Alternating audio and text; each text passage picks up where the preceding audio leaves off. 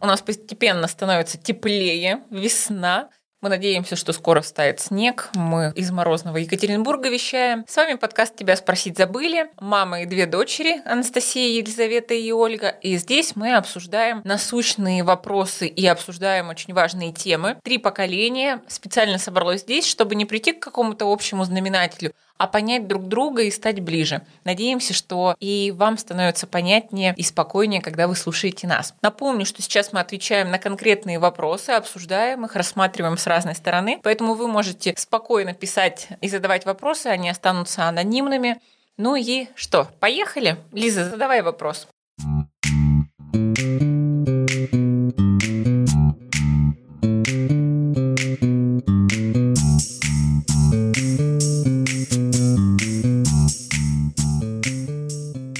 раздражают правила жизни. Сначала ты должен э, наступать на каждую ступенечку, типа определенной лестницы, не дай бог, какую-то ступенечку ты пропустишь. Так нужно обязательно выйти замуж, работать на определенной работе, рожать детей. Если хотя бы что-то из перечисленного ты упускаешь, то ты уже как будто бы неполноценный человек, и тебя достают расспросами, почему, что случилось, почему же ты пошел другим путем, начинают тебя жалеть и утешать. А если я не хочу идти таким путем, если для меня смысл жизни в другом, как разрешить себе играть не по правилам и быть счастливым. Это э, самая любимая тема моя, наверное. И очень знакомо звучит, потому что процентов 90 клиентов, которые ко мне приходят, именно с этим вопросом приходят. Ну что, кто начнет рассуждать? Давайте я начну. Вообще, мне кажется, что здесь э, немножко тема вытекающая из той, что мы обсудили в предыдущем выпуске, потому что, опять же, речь идет о каких-то взглядах где-то закостенелых от наших родителей, бабушек, дедушек, которые жили так и по-другому не умеют и не хотят попробовать, и никогда не пробовали, и, ну, им вообще это было незнакомо. И, наверное, это логично, что они ждут от нас определенные какой-то схемы, что в определенном возрасте ты, правда, выйдешь замуж, тут у тебя уже пойдут детки, тут второй ребеночек, тут, я не знаю, еще что-то. И, наверное, для них это очень естественно, потому что когда так жил э, твой прадед, твой дед, твой отец, и ты смотришь и думаешь, ну так, значит, правильно. И это, опять же, про ту зону комфорта, про которую я говорила вот в выпуске ранее, про то, что это та накатанная тропинка, по которой шли все, и по ней идти привычно, и, наверное, безопасно, и, наверное, комфортно. И, наверное, все так должны хотеть жить, если до этого все так жили. Это вот те измерители, да, по которым ты понимаешь, э, успеваешь ты или нет? Да, и когда ты себя начинаешь подгонять под эти нормы и понимать, наверное, я какой-то неправильный, неудобный для своей семьи, потому что я хочу жить не так. Очень важно, наверное, опять же, найти опору в себе и разрешить себе изменить вектор и объяснить своей семье, почему ты хочешь жить по-другому. У меня почему-то сразу вот в голове от этого вопроса возникают ассоциации с людьми, которые э, выбирают ну, нетрадиционную ориентацию, потому что, например, для э, родителей же это очень, наверное, сложно принять. Вот я сейчас знакома с несколькими людьми. Из ЛГБТ-сообщества, да? Да, из этого сообщества. И насколько они классные, свободные, и не все из них поддерживают отношения с родителями, не все родители их приняли такими, но люди счастливы. И, наверное, вот самое важное здесь понять, что ты живешь жизнь свою, и счастливым нужно быть тебе.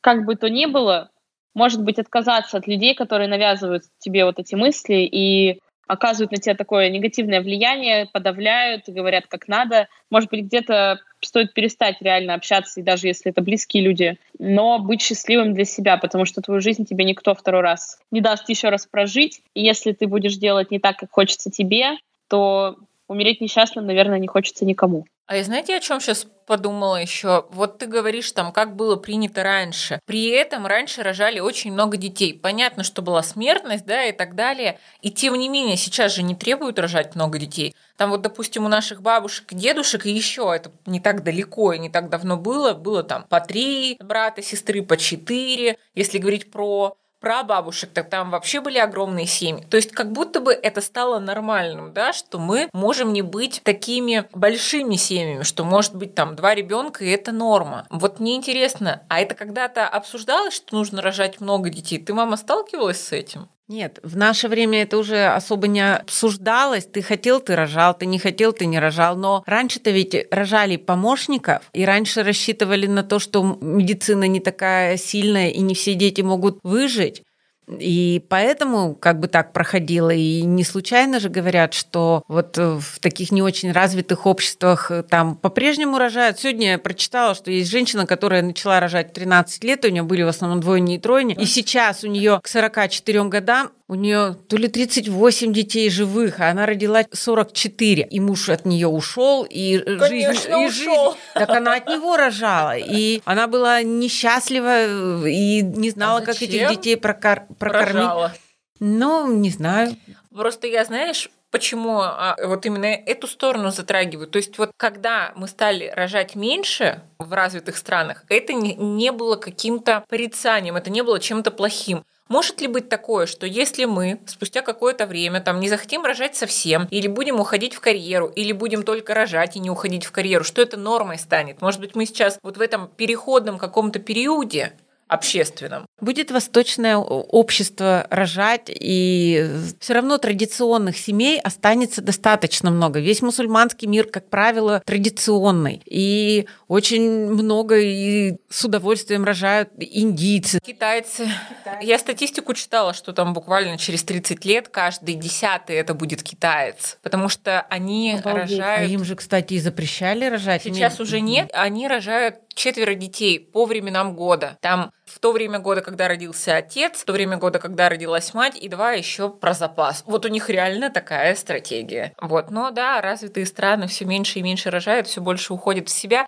И при этом, вот как мне кажется, я, конечно, в Европе не жила, там как- как-то к этому спокойнее, что ли, относятся. Ты знаешь, всему свое время. В молодости, конечно, хочется нахапать всего, попробовать всего, и кажется, что ты еще это успеешь. Но сейчас я столько встречаю взрослых людей, которые в молодости попробовали все, были везде, и вот недавно Петр Мамонов э, с Ксенией Собчак беседовал, и ведь, господи, каким он был бунтарем в молодости, ведь вот что только он не делал.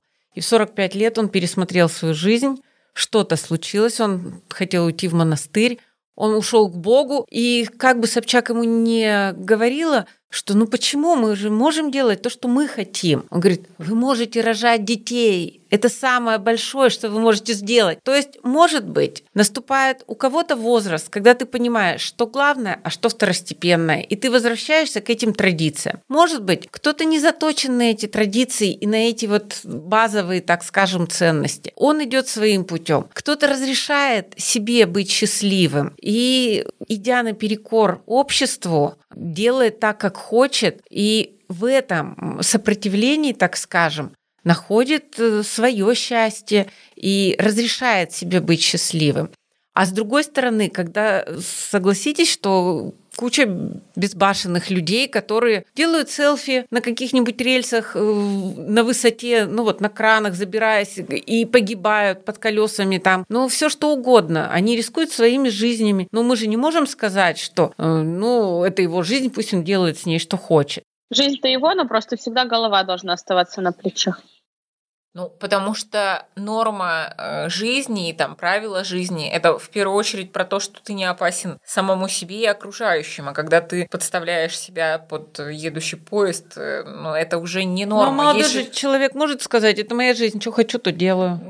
Что хочет, то и делает, да. Это про психические отклонения уже, скорее всего. Тут э, этот момент тоже исключать ни в коем случае не, не нужно. Видите, в чем дело? Когда человек в себе сомневается и в правильности вот, того пути, который выбрал, он является очень неуязвимым. Так, допустим, женщины, которые по тем или иным причинам родить не могут, они же везде видят детей, да, и они, у них вокруг все беременеют, потому что это то, на что они заточены в данный момент. Если вы рожаете детей, вы замужем, но вы хотите строить карьеру, а у вас возможности нет, вы будете видеть вокруг себя карьеристов. Если у вас есть ребенок и работа, но вы не замужем, вы будете видеть, что все вокруг выходят замуж. Поэтому вот эти вот там три или больше составляющих, они больше про то, в чем мои уязвимые места. Если вы об этом пишете, значит, у вас есть какое-то из этих мест уязвимое. И будем честными, обществу в целом так-то плевать, да, как вы жизнь проживете. Не плевать там близким, каким-то хорошим друзьям, хотя друзья это момент приходящий и уходящий. Для самого себя важно честно ответить, я так как хочу. Может, вы хотите и то, и то, и то. И это не про то, как вас общество воспринимает, а то, как вы себя неполноценным чувствуете. А как ты 18 лет можешь это знать? В том-то и дело, что вот мне кажется, после того, как мы заканчиваем обязательные вот эти вот школы, школьное образование, и когда мы идем вот по этим ступенечкам, ну, так скажем, из детства в юность, и потом в юности же мы начинаем бунтовать, потому что вот помнишь, Настя, ты говорила, что именно гнев разрешает нам и позволяет нам отрываться и двигаться дальше. И поэтому вот у нас есть десятилетие, так да. скажем, когда мы можем понять, кто мы, так и благо мы живем не 30 лет. Это раньше было мало времени, мамонт сожрал или наступил, и все, у тебя все закончилось. Сейчас у тебя с 18 до 45 вот репродуктивная функция работает. Ты можешь, допустим, родить. Или ты можешь построить карьеру и в 40, и в 50 лет. Тут же нет такого, что все, вот 18 лет, судный день, и ты должен четко ответить, чего ты хочешь от этой жизни. Не нужно искать для себя категорических ответов, в один день, потому что жизнь это путь. И сегодня то, что ты не понимаешь и не знаешь, может быть для тебя острым, а на следующий день или через полгода ты уже поймешь. Мы так быстро меняемся, у нас так быстро меняются взгляды, так скоротечно время идет. Вот в том-то и дело, что ты-то можешь поменяться быстро, а те, кто тебя осуждал или кто высказывал свою точку зрения или говорил, что ты делаешь неправильно, они-то часто остаются на тех же своих позициях они-то ведь не меняются вместе с тобой, и поэтому они тебе могут потом говорить, ну я же тебе говорил там пять лет назад, зачем ты э, туда лез, ты же все равно пришел к этому. Но это же его была жизнь, это же он решал. Его так. лет, конечно. конечно, его пять лет. И поэтому Конечно, нам надо быть просто внимательными друг к другу и в высказываниях, и, и понимать, что похожего на нас, идентичного нам, человека другого просто нет. Для меня вообще вот непостижимо, когда дети растут в одной семье, и между ними маленькая разница в возрасте, и когда им родители читают одни и те же сказки, поют песни, водят на одни и те же концерты, вырастают совершенно противоположные люди. Что в этом странного? Это значит, что их душа была заложена сразу же другая. Конечно, ну, это, еще это есть странно. нервная система, которая воспринимает информацию по-разному. Тут есть предрасположенность, таланты. Ну, это можно как угодно называть, душа, не душа. У меня есть клиенты-близнецы, абсолютно разные, категорически разные люди. А они могут друг без друга находиться или у них противоречия существуют? Вот в моей жизни близнецы были очень разными, но они прямо друг без друга не могли. Ну, потому что это такая плотная связь, когда ты растешь бок о бок, ты действительно не знаешь, как по-другому. Поэтому, ну, А что ты хочешь сказать, что у детей вот с годовалой разницей в возрасте, ну, они не бок о бок так живут? целый год. Нет, это по-разному воспринимают. И то есть ты хочешь сказать, что твой первый год жизни, когда ты себя еще не осознаешь, и когда ребенку год, а у него рождается братик или сестричка, тот старший. Так он уже старший, в том-то и дело. Понимаешь, ты уже старшая, все, ты ну, больше ты не младенчик. Для себя это не. Ты для родителей, а значит, ты для себя. Мы познаем мир через родителей. Настя, а вот когда вы беседуете со своими клиентами, вот до какой стадии ты копаешь? Вот условно говоря, до трех лет, до трех лет, до двух лет. Или как... Ну, конечно, изначально как помнит, и при этом ребенок, каждый из нас принимает решение о том, как он будет жить, это называется сценарий жизни, около трех лет. Поэтому вот у каждого из нас есть какие-то отрывки однозначные из трехгодовалого возраста, потому что в три года уже мышление активное, и что-нибудь, вот вспомнить можно какую-нибудь вспышку. Обычно эти вспышки как раз про ту травматизацию, да, после которой ребенок решает, я буду жить так, чтобы выжить. Лиза, а ты себя вот помнишь три года? Вот Нет, у тебя какие-то вспышки. Да я, я вам говорила, что я себя помню с 17. Не, ну когда мы с психологом тоже копали куда-то там вглубь, я что-то вспоминала, хотя я почему-то плохо себя помню. Может быть, это какой-то психологический блок у меня, но я не думаю, что у меня там в детстве были какие-то страшные события, и мой мозг их хочет забыть, стереть. Просто я почему-то себя очень плохо помню маленькой. Настя, а как ты думаешь? Вот э, я думаю, что мы часто что-то забываем, а если вот начать смотреть наши детские фотографии, мы будем что-то вот вспоминать, вот ну эти да, вспышки активировать. Конечно. То есть вот может быть просто сесть и посмотреть детский альбом и попросить дома посмотреть этот детский Не альбом. всегда помогает, потому что ты начинаешь смотреть через призму взрослого человека.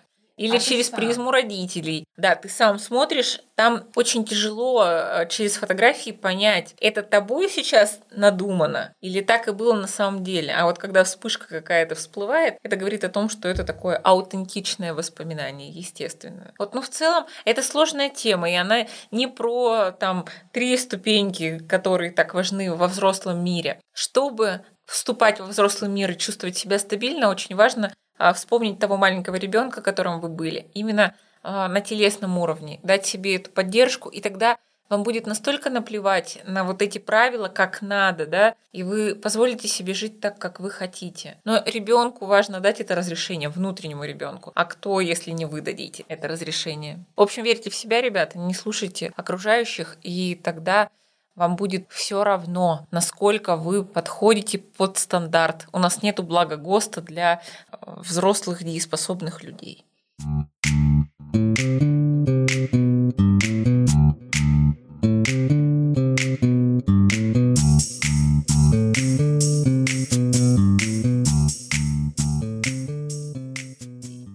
Давайте перейдем к следующему вопросу. Он тоже достаточно животрепещущий. Что делать, когда понимаешь, что ты двигаешься вперед, а окружение остается на месте? Я много работаю, стремлюсь к своим целям, добиваюсь их, мечтаю и постоянно сталкиваюсь с недоумением окружающих. Мне постоянно говорят, что я ненасытная, и звучит это как упрек, как будто бы я должна довольствоваться тем, что есть, и не претендовать на лучшую жизнь.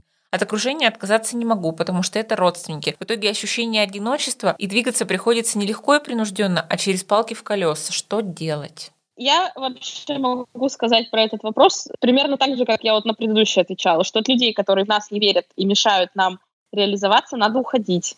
Будь это близкие люди, или это твой парень, или это твоя подруга, если человек тебя стопорит, если ты рядом с ним себя не чувствуешь э, заряженным, не веришь в себя и в тебя не верят, то зачем такие люди в окружении? Чтобы что?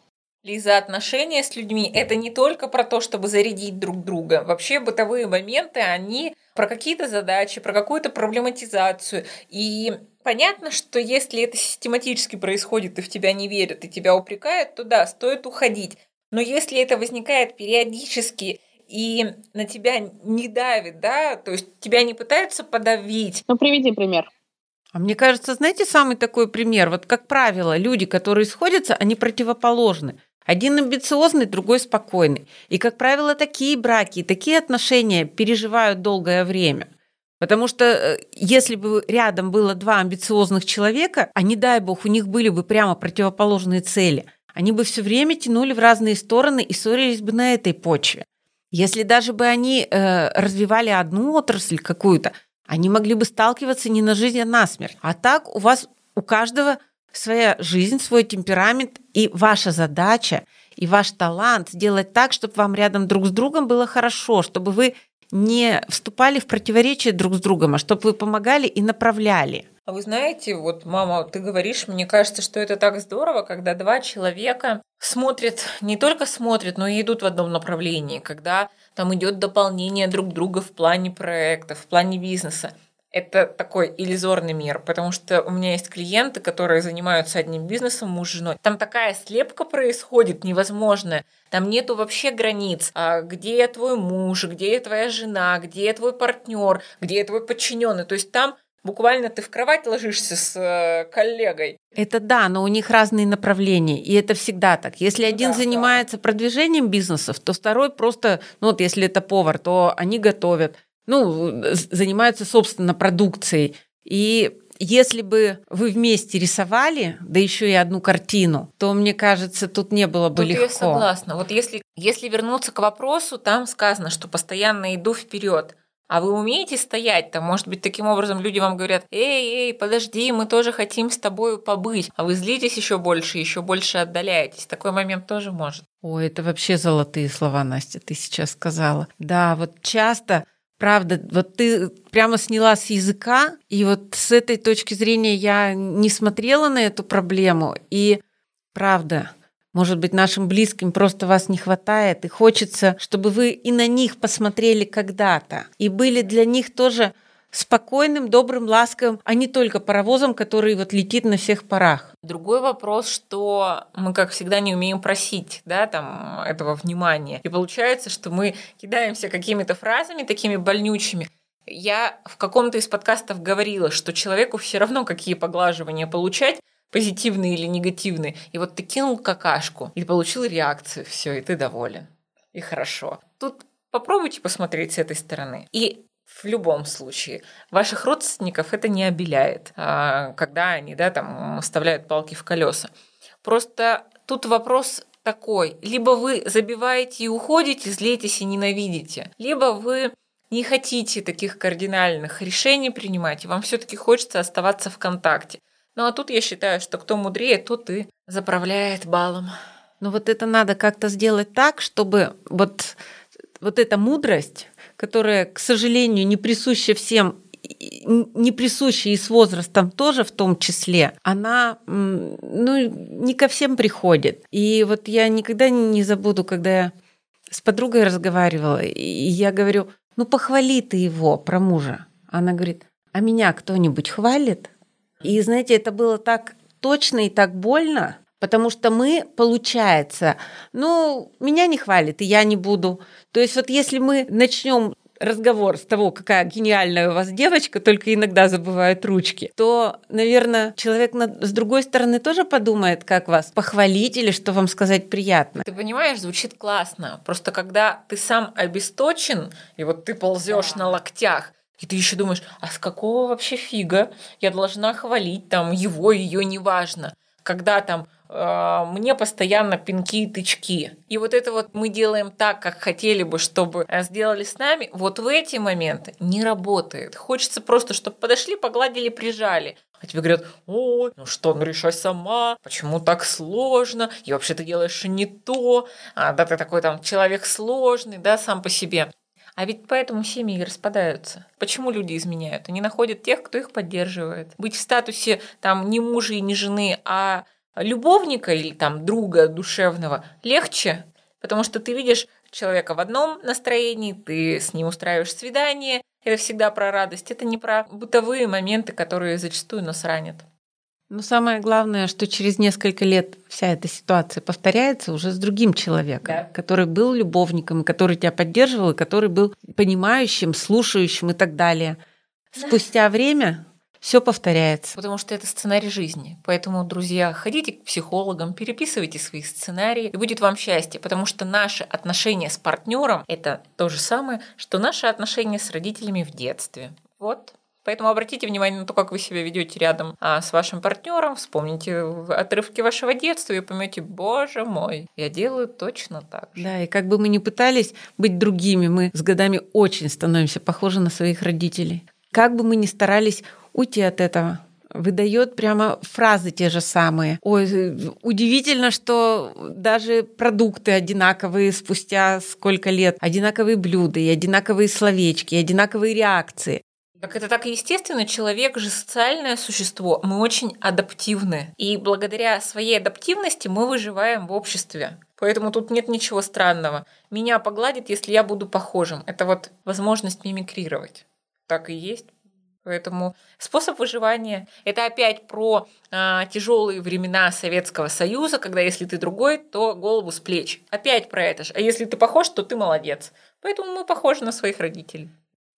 Настя, здорово. Когда вот ты мне писала вопросы для подкаста, у меня было такое однобокое вот мнение, и мне как-то казалось, что наш разговор будет ну, болезненным, в том числе и для нас, троих, потому что все равно одна семья, и как бы на что-то нажимать свое. Ты мне открыла глаза вообще по-другому, вообще по-другому. Я смотрю сейчас вот на то, о чем мы говорим, у меня нигде не царапает, мне нигде не больно, так скажем. Я нигде не чувствую себя и виноватым или наоборот давящим. Ты просто высказываешь другую точку зрения. Я ее слышу, я ее принимаю. Ну, для этого и нужен наш подкаст. Не чтобы прийти к чему-то, к истине, потому что истина у каждого из нас своя. Ну что, на такой хорошей ноте мы сегодня заканчиваем. Друзья, допускайте для себя варианты, потому что дверей намного больше, чем две. И когда у нас есть возможность посмотреть, приоткрыть и другие двери, жизнь становится очень интересной и разноцветной. Хорошего вам дня И до следующего четверга. Всем пока. Пока, мои хорошие. Пока-пока. Mm-hmm.